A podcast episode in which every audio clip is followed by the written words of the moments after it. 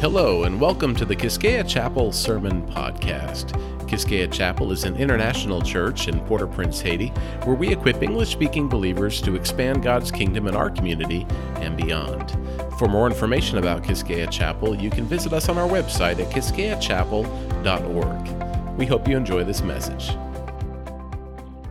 Again, some of you, if you're new or you haven't been with us recently, we're studying through the Gospel of Mark together. And so this past week was week four in our AIM journal. Luke talked about that. It's a way you can kind of participate in the readings with us. I would encourage you, if you want to do that, we'd love for you to participate with us there. I'm going to teach on one of the passages that you should have read this week. That's kind of going to be our pattern from here on out. The passages you study during the week, I'll choose at least one of them, maybe a couple of them that I would be teaching on, or anybody else who was teaching up here would teach the same thing. So this week we're going to talk about Mark chapter 4, starting in verse 35. And let me read that to you. I don't know if I have the same translation, but we'll get close. Here we go. That day when evening came, Jesus said to his disciples, Let's go over to the other side. Leaving the crowd behind, they took him along just as he was in the boat. There were also other boats with him. A furious squall came up, and the waves broke over the boat so that it was nearly swamped. Jesus was in the stern, sleeping on a cushion. The disciples woke him and said to him, Teacher, don't you care if we drowned? He got up rebuked the wind, and said to the waves, Quiet, be still. Then the wind died down, and it was completely calm. And he said to the disciples, Why are you so afraid?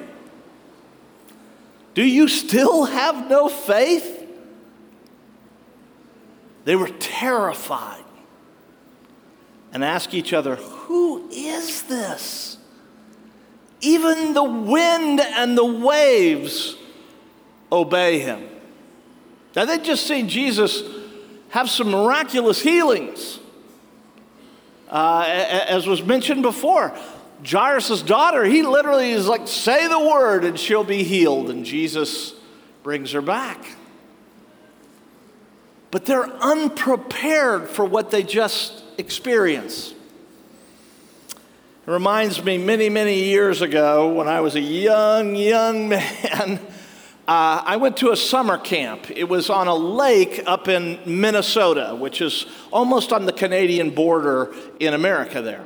It was called Castaway Camp. It was led by Young Life. Young Life's a ministry I know is down here in in uh, Haiti pretty effective. They, they try and reach high school age students. So I was a high school age student and I thought sounded fun. So I go up to this lake up in Minnesota. And one of the activities, which I had never done before, was sailing. Anybody here ever sailed? Couple, there's we got a few sailors here. All right, boys have sailed over there. Show that next picture there. Um, I didn't know what this was. Have you seen these sailboats? They kind of like have two sections and then like a tarp in between them and the sail. It's called a catamaran. So they said, Yeah, anybody who wants to go down on the lake and you can go sailing in one of the catamarans. Well, I was there primarily at the time not because I wanted to know more about Jesus, but because I wanted to know more about girls who were on the trip.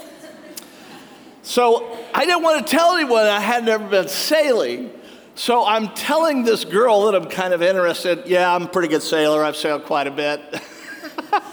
and I convinced her to get on the catamaran with me, and I put up the sail. I had no idea what kind of power the wind creates. I mean, this thing just took off, and then it goes up on its side like this, and I'm thinking like, oh no, I'm out of control. So I just let go of the sail and the whole thing flips over, dumps her out, and we're out kind of way out in the middle of this lake. And she's looking at me like, You are a loser. and I'm thinking, like, okay, what do I do now? I, I'm not strong enough to flip this boat back over, or I don't know what I'm doing. So we just waited out there. It seemed like forever. Until finally, one of the camp counselors came out in his cool little catamaran sailboat. He picks her up, puts her on his boat, and he says, I'll help you flip it over. We flip it over, and he says, Now you need to hold this rope attached to the boat, and you need to swim it back to shore. See ya. He and the girl go flying off. I don't know, it seemed like it took me hours to swim that boat back to shore in total humiliation. I get up, finally get the boat there, and all these people are looking at me just like, you are, wow, that was pitiful. Well, that's uh, a term I learned at that time. It's in the passage here. The term is getting swamped. Swamped means your boat flipped over. And that's what's going on in Mark chapter 4. Jesus' disciples are freaking out because they're thinking they're about to be swamped. That's a, that's a weird feeling when you know you're about to flip over. You're about to be swamped. I want to talk a little bit about uh, one of the greatest painters in history was a man named Rembrandt van Rijn. Rembrandt, in fact, so famous uh, that most painters over the world see him as like the father of all painting.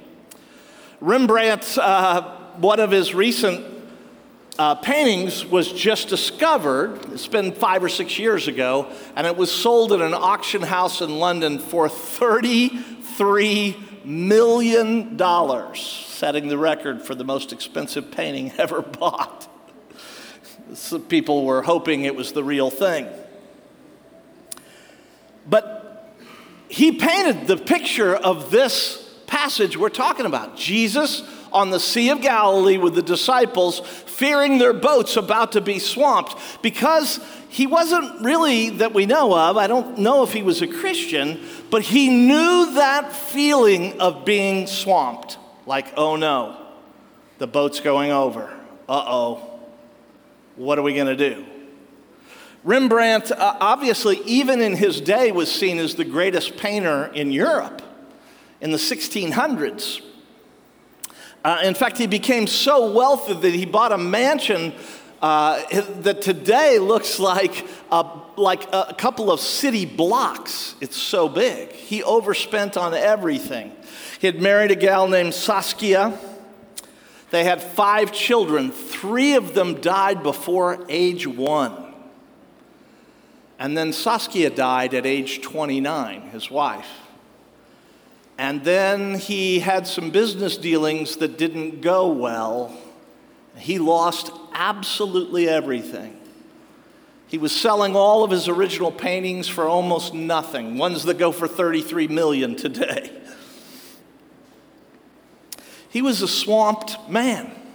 Now, if you don't know this, and maybe you're not into art, which is totally fine, but in this painting, uh, when it was finally discovered, they began looking more closely and studying the painting. Jump to the next slide. I don't know if you can see it. That's a close up. We know what he looks like because he did a lot of self portraits. The interesting thing is, there's Jesus and the disciples, but Rembrandt painted himself in the boat. That's him. That's his face. He's wearing the turban that would have been traditional in his day. Because Rembrandt is like, I know that feeling. I feel like my life has been swamped. And I don't know what to do. So, here in Mark chapter 4, the story is depicted about these seasoned sailors. Did you know, by the way, of Jesus' 12 disciples? We know for sure that seven were sailors. We think two others were professional sailors, fishermen. These are guys that this is not me at camp going like I said I've sailed, but I've never really sailed before. They were completely familiar with this lake. They were completely familiar with storms on the lake. This was nothing new, but something was going on here that was so magnificent and unique that even they felt like they were about to be swamped. Uh, look at Mark chapter 4, verse 1. It says, Jesus began teaching by the lakeshore. That's how this day began. At the beginning of Mark chapter 4, Jesus starts teaching by the lakeshore, and so many crowds start pressing in on him that it says that Jesus gets into a boat to begin teaching. And there's a lot of people who have theories about why did Jesus get in a boat. I think the simplest one is so that he wouldn't be crushed by the crowd. Some people would suggest that this is as a speaker in a large crowd, if you'll push the boat back on the water, you can bounce your voice off the water. We don't know. But for whatever reason, Jesus is sitting in a boat on the Sea of Galilee talking to these massive crowds that are showing up, wanting him to heal their sick children, wanting them, him to give them hope. And so Jesus is teaching all day, all day. As best we can tell from the language here, this would have been from early morning until it got dark. Jesus nonstop teaching. And the crowds keep coming. Look at Mark chapter 4, verse 35 and 36.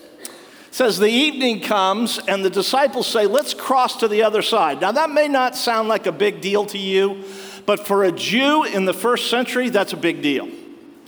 Because the east side, the other side, was the Gentile Roman side, and we don't want to go there. If you're a good Jewish boy, you don't want to go hang out with those people. The region was called the Decapolis. Decapolis meant 10 cities. There were 10 Roman cities on the other side. They're so desperate to get Jesus out of this mess teaching all day, the crowd's thronging, pressing in on him, that they go, all right, let's just get him in a boat and let's, let's head over towards the other side. And then it tells us that Jesus was actually wiped out. Did you know that? The God of the universe took on human flesh to such a degree that he actually was tired. Jesus is like, I'm spent. In fact, I love the way it says it there. Look at that. So they took Jesus, verse 36, in the boat and started out leaving the crowds behind, although other boats followed. Even then, they couldn't get away from the crowds. All these people thought, okay, let's get in a boat, let's go follow this guy around.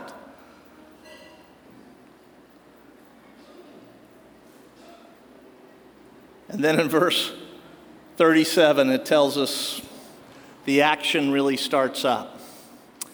It appears to be evening, probably getting dark, and a furious squall, just a powerful storm, out of nowhere shows up on the Sea of Galilee. Now, this again would not have been something uncommon or unfamiliar to the disciples.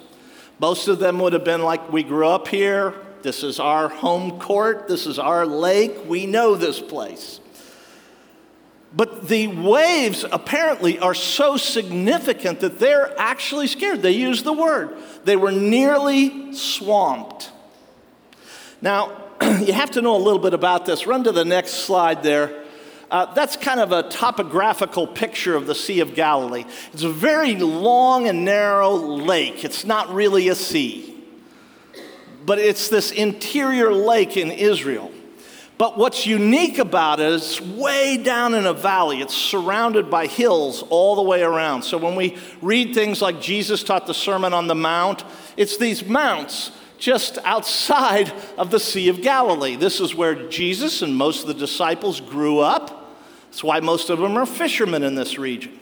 This lake was about 13 miles by 8, eight miles wide or I think in kilometers, it's 21 kilometers by 13 kilometers. That's not that big.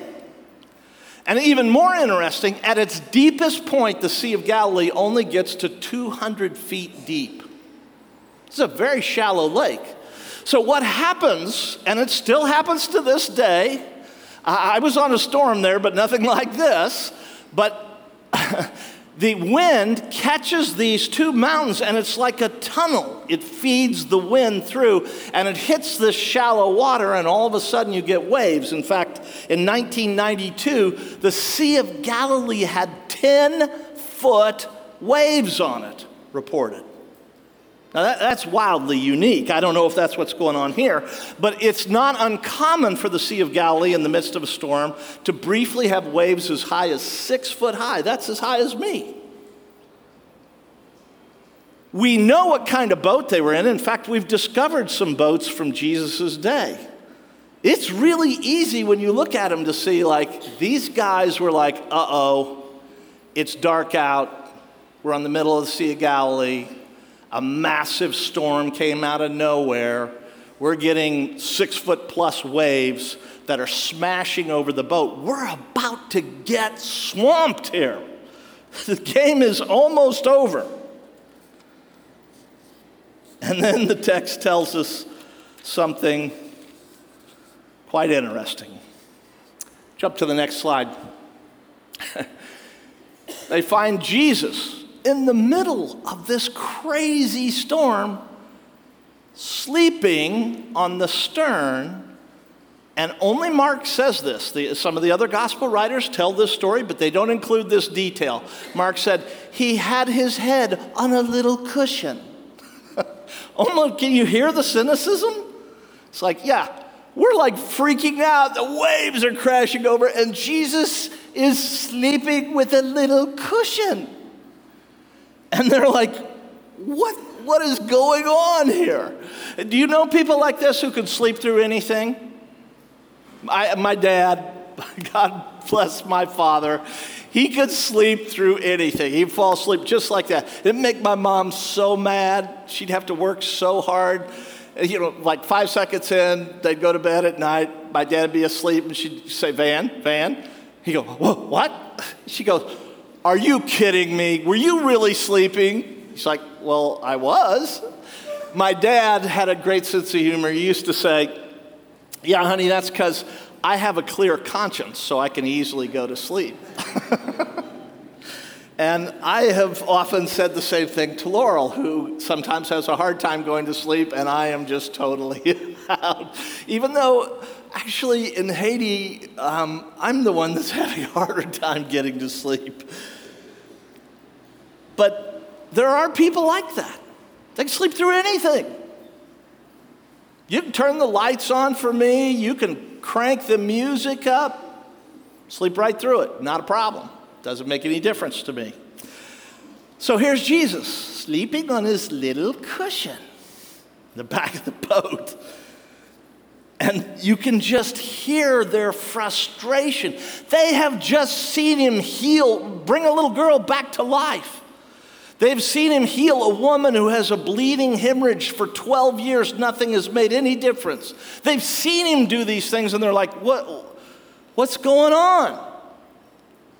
Jesus is asleep. We're going to die, man. This boat's going over. We're about to be swamped. And that's when the key line comes out. Probably Peter wakes Jesus up and says, Teacher, don't you care? If you don't hear anything else this morning, make sure you hear that line. Because this is the universal line all human beings have been throwing at God from the days of Adam until today. God, don't you care about the stuff I'm going through? Can't you see I'm about to be swamped here? Are you asleep on a little cushion? Don't you care? this is the question of all humanity. It doesn't matter whether you live in Haiti or France, America, Canada, it doesn't matter. Everybody is asking this same question. We're all struggling with the same thing. God, do you not see what's going on in our lives? Do you not see the waves, the wind, the rain? Don't you care? Are you sleeping through all my stuff? I'm sure it's what the Haitian business owner thought a few months ago when he had to shut down his shop because too many protests happened in front of his shop and he couldn't afford to stay open. He had to go like, God, don't you care? I could have picked anywhere. But now I'm out of business. It's the same thing the 10 year old feels. I had a 10 year old boy down here who told me that after the earthquake, both parents had died and he's been living on the streets. How is he not going to ask the question, God, do you not see what's going on here? Don't you care? The mother who has a six year old finds out has a brain tumor. They have to be thinking, Don't you care, God? Are you asleep? The single woman who goes, I've always wanted family and I'm still not married. I still don't have kids.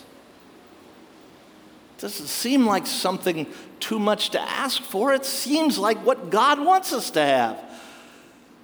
So, no matter what happens externally, they may say they have faith, but internally they're wrestling with this question God, don't you care?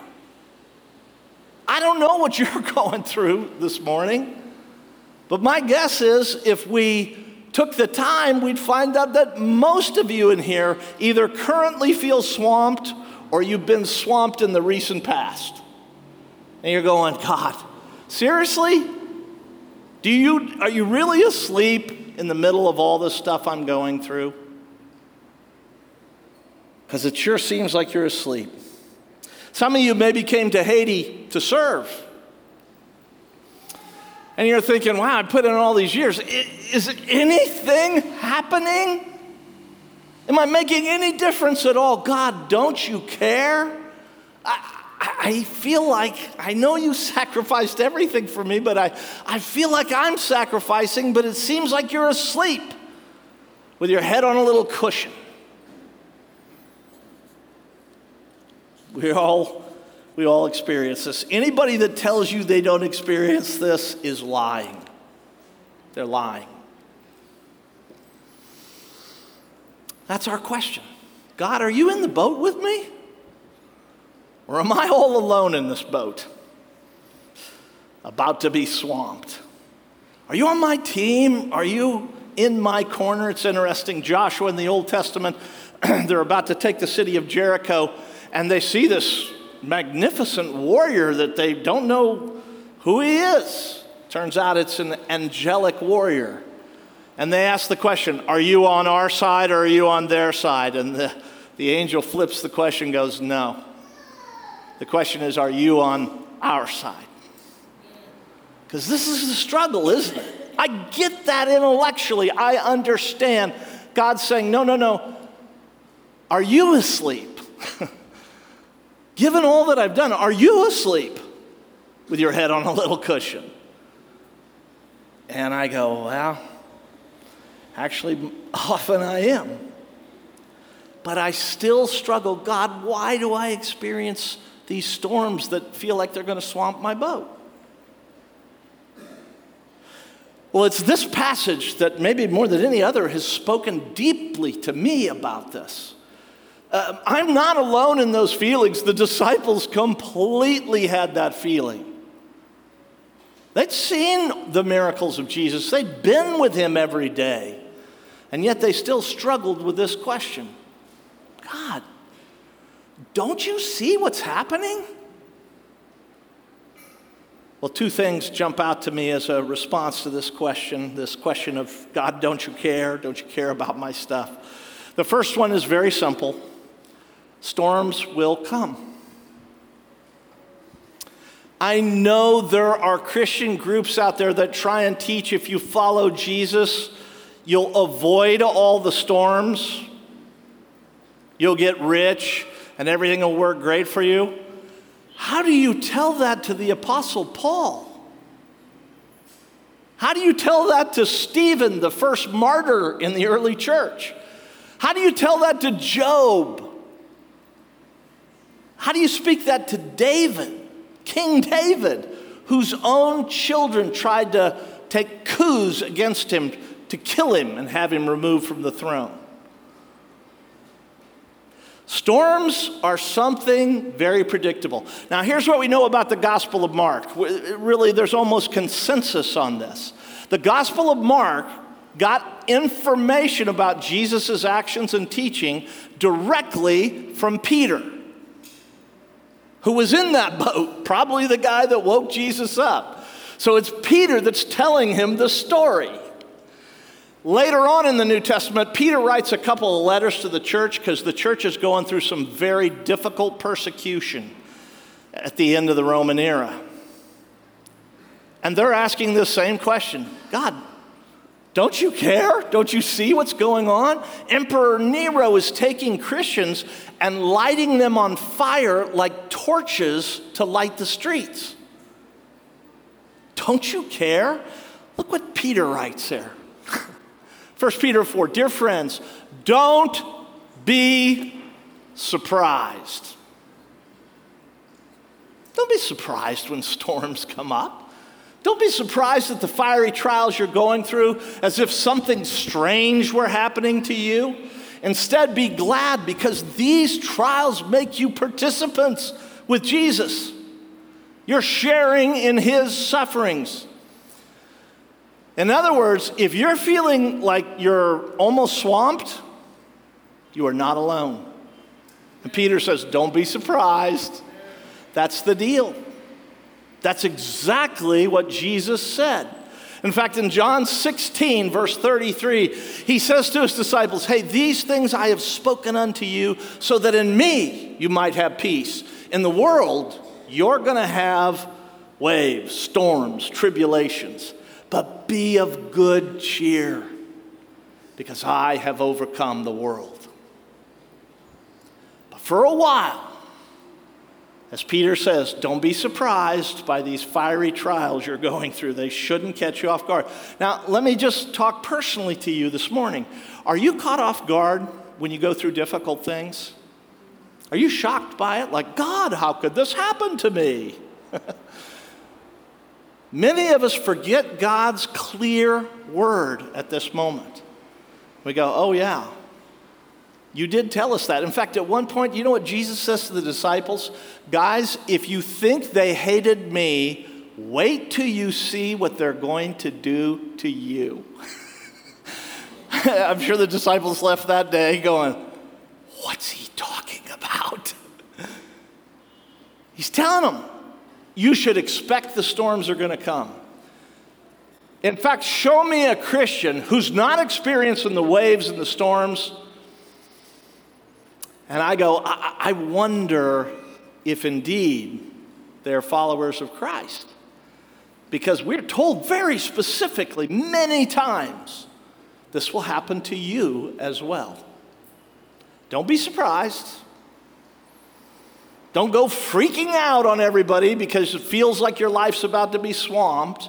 Recognize that Jesus told you this is what's going to happen, but it's okay. Be of good cheer. Well, those storms come from different directions. I want to briefly just talk about three there. Go ahead and put that slide up. The first place they come from is the enemy. Did you know you have a real spiritual enemy? One of the words in Hebrew used to talk about Satan is Abaddon. In the New Testament, it's Apollyon. You know what it means? The destroyer. Jesus at one point says, the thief, he called Satan the thief. He comes to steal and to kill and to destroy. If you don't understand that, that Satan is currently the prince of this world, you'll get caught off guard by the storms in your life, won't you? You'll go, What's going on? It's like, Look, you're in a war. There's a real battle going on and a real enemy who seeks to destroy you. Peter at one point says, Hey, your enemy prowls around like a roaring lion, seeking whom he might devour.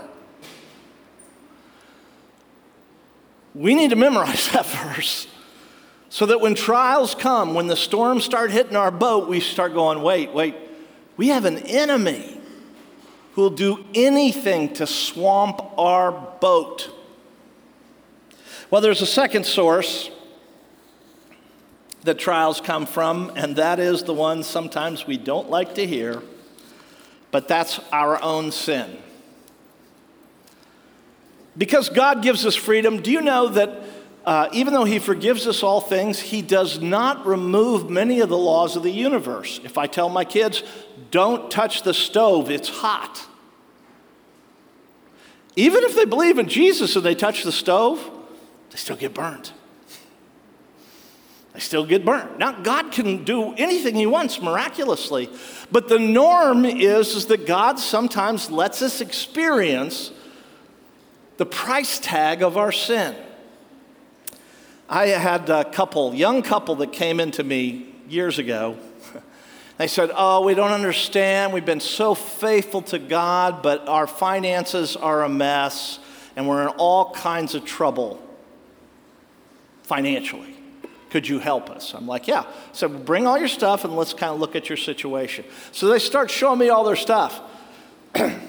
they had $20,000 in credit card debt. I go, why are you blaming God for this? Did you want him to stay your hand at Handal to stop you from spending money? There are some things that if you do, and God has told you, do not do this, but you go ahead and do it, you're going to experience some waves in your boat. That's the way it is. Now, amazingly, God in His grace sometimes even saves us from that stuff, doesn't He? Sometimes we go like, yeah, I really messed up there, but God has been gracious to me. But many times the storms in your life are not difficult to see where they came from. Sometimes it's like, well, you swamped your own boat there. I, this is not Satan doing this, this is you doing this. Well, there's a third source, and this is the source that's really important to understand here. The third source of those storms in our life is God's good discipline. Did you know? Here's the difference between those who are followers of Jesus and those who are not. If you're a follower of Jesus, the storms for you are used as discipline to refine you. If you don't know Jesus, they just swamp your boat. That's your choice. But God wants all these things that happen to us, He wants them to become ways of refining us. Years ago, I read a story. I'm, I'm just going to read it to you because I don't think I can say it better myself. A man found the cocoon of an emperor moth. I think I've got a picture of it there. Jump to the next slide. That's a, that's a moth that's coming out of the cocoon and becoming a butterfly. So that's what he came on. And he said, uh, he was watching this creature emerge from this little tiny hole in this sack there that caused him to become the butterfly. The day came, he began to struggle through that small opening at one end of the cocoon. The struggle continued for hours, but the moth could never quite force its body beyond a certain point in that little hole. Finally, the man thought something was wrong and that maybe the opening should have been larger. So he took a pair of scissors and he clipped the restraining threads that kept this moth from coming out. And now all of a sudden it easily emerged and crawled out on the windowsill. But now its body was large and swollen, its wings small and shriveled. He thought in a few hours, oh, that'll all work itself out. But it didn't happen. That moth should have been a thing of great beauty, free to float, free to fly. But it spent its short life dragging around this swollen body and shriveled wings. The threads and the struggle necessary to exit that cocoon were the very things that pushed the fluids into the moth's wings. He thought he was doing something kind for the moth, and what he realized he had done the most cruel thing he possibly could.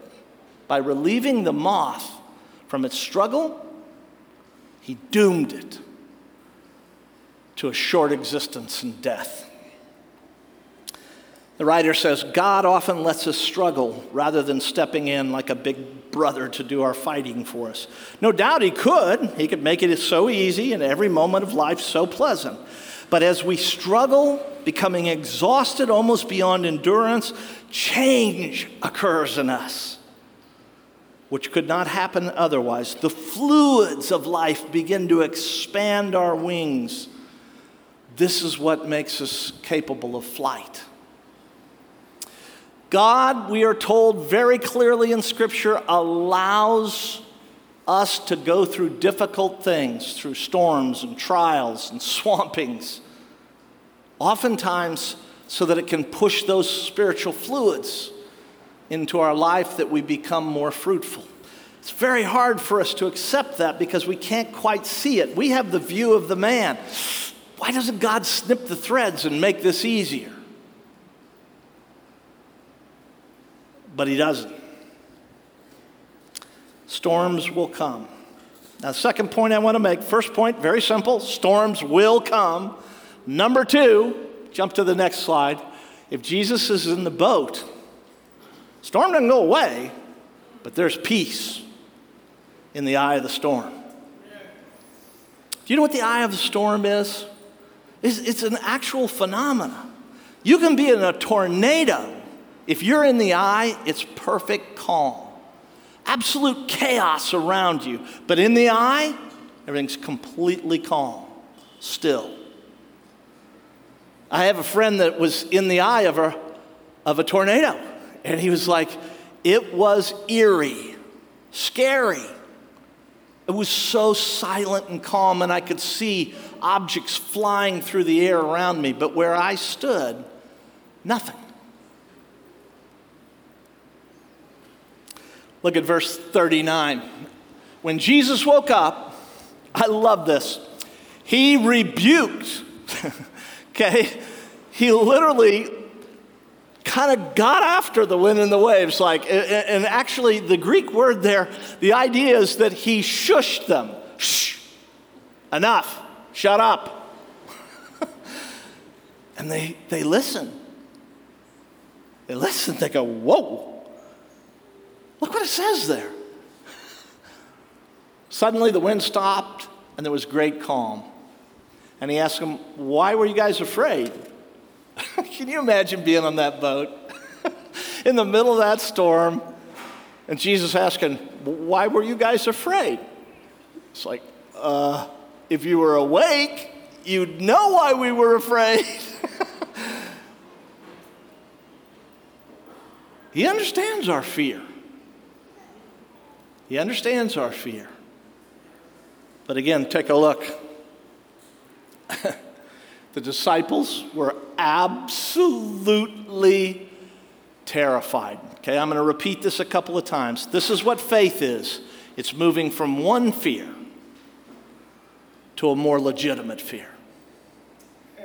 Okay, faith is going, okay, I fear death. I fear uh, earthquakes, hurricanes. I fear shootings. I fear all these things. When you understand that Jesus is in the boat, you go like, uh oh, there's something more powerful than those things. He just told the wind to shut up, and it did. It obeyed him. Look at the question they ask at the end there. I love it. Who is this guy? Who is this man that even the wind and the waves obey him? By the way, I, I, don't know if it's even gotten down here, but all over the world, people are all worried about global warming and all these things. I, I oftentimes read this passage and I go, Do you not get it? Jesus is over Mother Nature, not under Mother Nature. At any moment, he can go, Shh, that's enough and there's peace in the eye of the storm. I want to close with a story that some of you may know, some of you may not. Uh, jump to the next slide there. Uh, this was a hymn writer named Horatio Spafford. Spafford wrote really just one. He wrote quite a few other hymns, but one that was really well known. How many of you know the, the song, It Is Well With My Soul? So many of you probably even know the story of Horatio Spafford. He was a 43 year old wealthy lawyer in Chicago, in America. He was married, he had five children four girls and a little boy.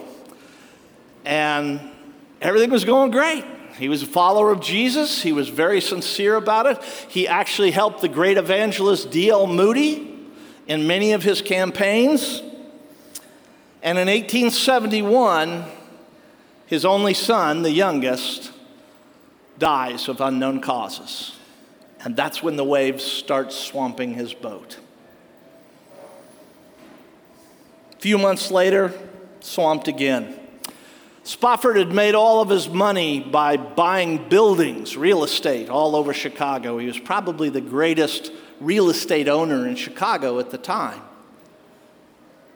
And in 1873, a fire broke out. It's now referred to as the Great Fire of Chicago, and it wiped out the entire city. It burned all the buildings down, pretty much nothing was left.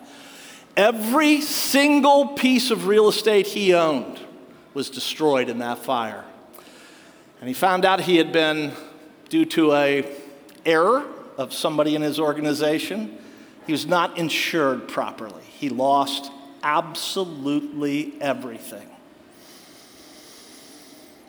Well, he was reeling from these business losses and the loss of his son. So he thought, we need to get away, spend some time away. So he was going to book a trip on an ocean liner with his wife and his four daughters to go to Europe. Last minute, they said, We need you to, we, we might be able to recoup some of your money. So he stayed behind and said, You guys go ahead. I'll come a couple of days later. His wife and daughter, all four of them, loaded on that boat. And on November 22nd, 1873, a final wave seemed to swamp everything. That boat crashed into an iron sailboat that destroyed it. In fact, the ship she and his daughters were on sank in 12 minutes. Only a few people survived. All four of his daughters drowned. His wife survived, and he found out about it again. They don't have telephones or anything. He got a cable from Europe from his wife. Very expensive to send, so just a few words. We still have a copy of that cable. Here's all she wrote saved only. What shall I do now?